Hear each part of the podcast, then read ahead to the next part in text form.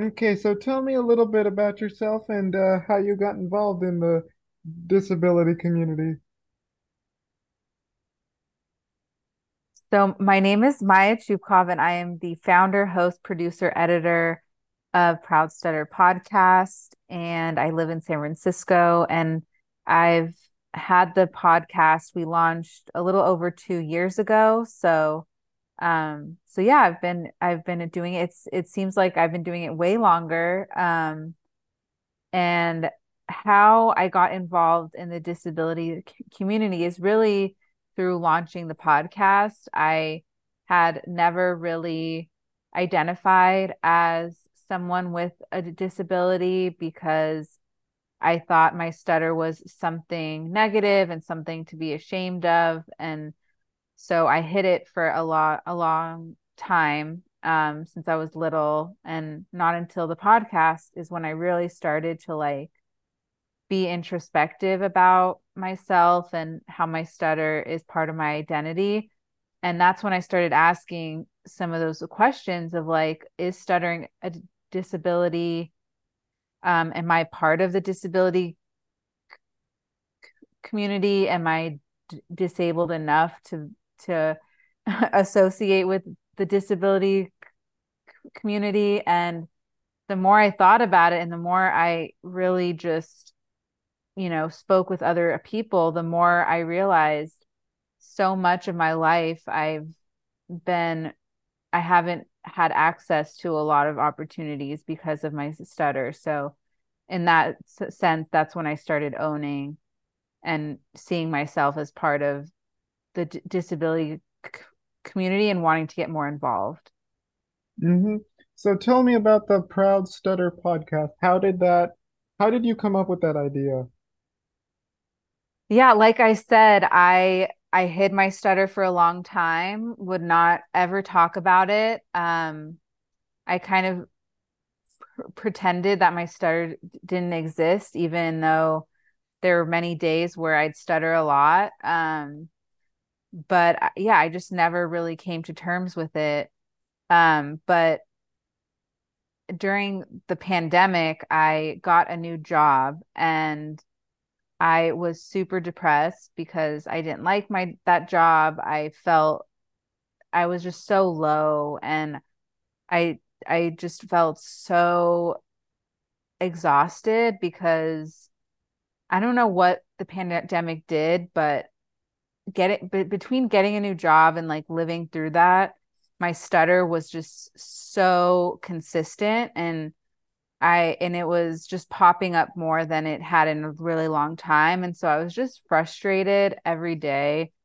And I got to such a low place. I was like, I need something that will help me wake up in the morning. And so I started thinking about what are some like cr- creative ways I can kind of get out of this funk. And podcasting has always kind of been in the back of my mind because it's low barrier. You can you know all you need is an internet connection and a microphone and and so i was like okay i'm just going to do a podcast and um my fiance is actually my fiance at the time now husband he gave me the idea of doing a podcast about stuttering because he's always been very curious about my stutter and as soon as he said that a light bulb went off and i was like yeah i'm going to do this. And so um you know there's more to the, story but but but basically i was able to like really take my depression and put it and put it some put my energy into something that i actually enjoyed. And the more i started opening up about my stutter the more i loved it. And it really was freeing for, for me and so that's when i really felt like I could do a podcast about s- stuttering. So that's yeah, that's kind of the origin story. hmm You know, a lot of people don't know what a stutter is. Like for those who like don't know much about the term or are curious about it, what is a stutter? What what goes into that? Yeah, so through having all of these interviews with people who stutter since launching the podcast, I've learned that stuttering comes in so many different forms and there's not really one way to stutter. Um, but I can talk about some of the types of stutters that I've encountered. So my my own stutter, it's a mix of blocking. So sometimes I'm speaking and I'm trying to get a word out, but instead it's just silence.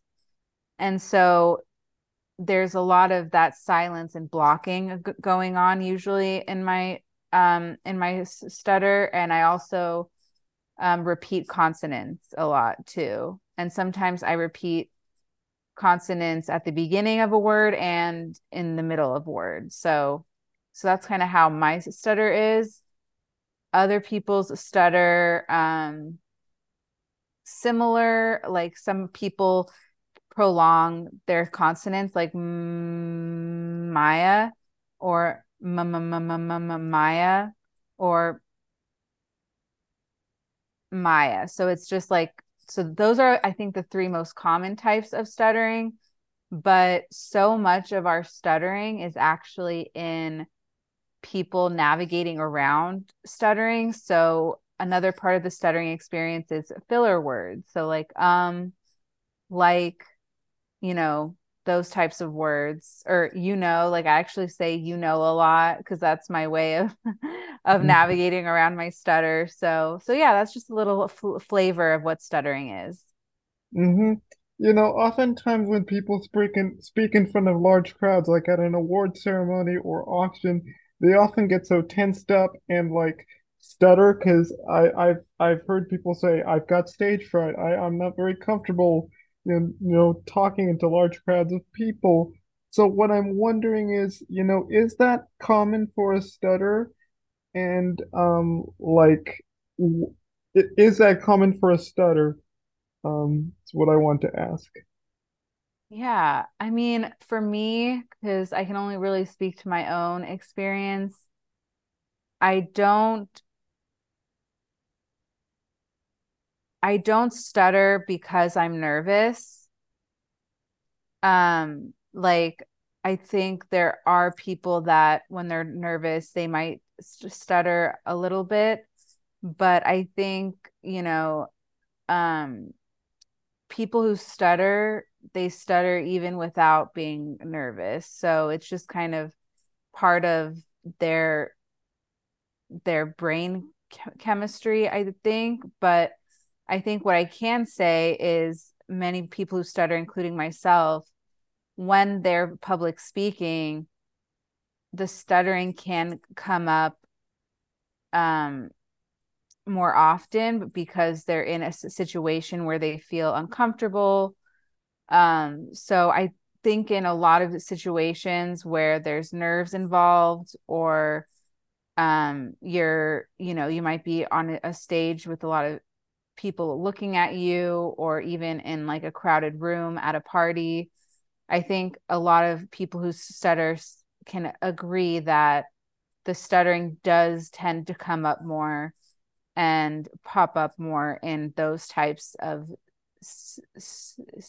situations. So yeah i think that's what i would say around people being nervous and stuttering versus a person who stutters. Mm-hmm. Yeah, that makes sense. So like my next question, my my next question is like how do you sort of like minimize, you know, a person's a person's chances of stuttering? All, although I could be wrong because stuttering is it, it's just a natural sort of part of, you know, how people's brain works. So like I was wondering if you could like answer that question? Yeah, I mean, I think um what I would say about that is there are certain situations where it's easier for me to just hide my stutter.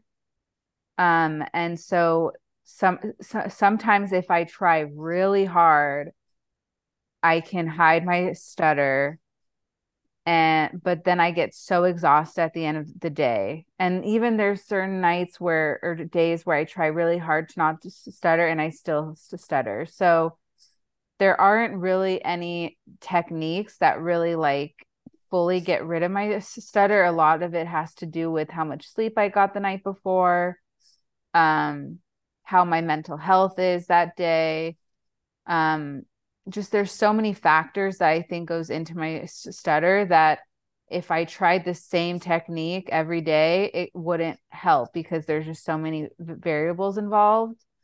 Um, but one of the things that I have started doing that really helps ease the pressure I put on myself with my speech is I've learned to, let's say I'm mid stutter and I'm talking to someone and I literally just can't get the word out or it's taking me a long time. I'll literally stop stuttering or I'll I'll pause and I'll be like, "Hey, I can't get the, this word out. Can you help me?" And so that's helped kind of ease the pressure off of me and it's helped me kind of address the stutter in, in a way where it shows other people that it's just not a big deal. I'm just having a little trouble speaking. Mm-hmm. Uh, yeah, that, uh, that that's good to know. Um, like my last question is, what lessons or takeaways uh, can people sort of learn from listening to your podcast? What do you want them to like learn, know, take away? Yeah, I the biggest takeaway is that if you stutter and listen to the podcast, you are not alone. There are so many people who are emailing me and coming on the the the, the show telling their story. And so so yeah, no no number 1, you are not alone. If you stutter out there, there's a whole c- community out there that is ready to welcome you and embrace you. The second thing is um, for parents and people with loved ones who stutter, and even people who stutter themselves. Stuttering is not a bad thing. Yes, stuttering is frustrating. Like I get frustrated every day when all I want to do is just get my point across and I I can't and that's really frustrating. So I'm not downside I'm not trying to say like oh stuttering's great all the time but but stut- stuttering has a lot of nuance. Yes stuttering can be annoying but stuttering is not a bad thing. It's just a different way of speaking. It's something that a lot of us can't control. And so the more we can just build that acceptance the better we'll feel. And i know everyone who stutters is on their own journey around their stutter. And but where what whatever path you're on and wherever you're at there's someone else that's on that path too.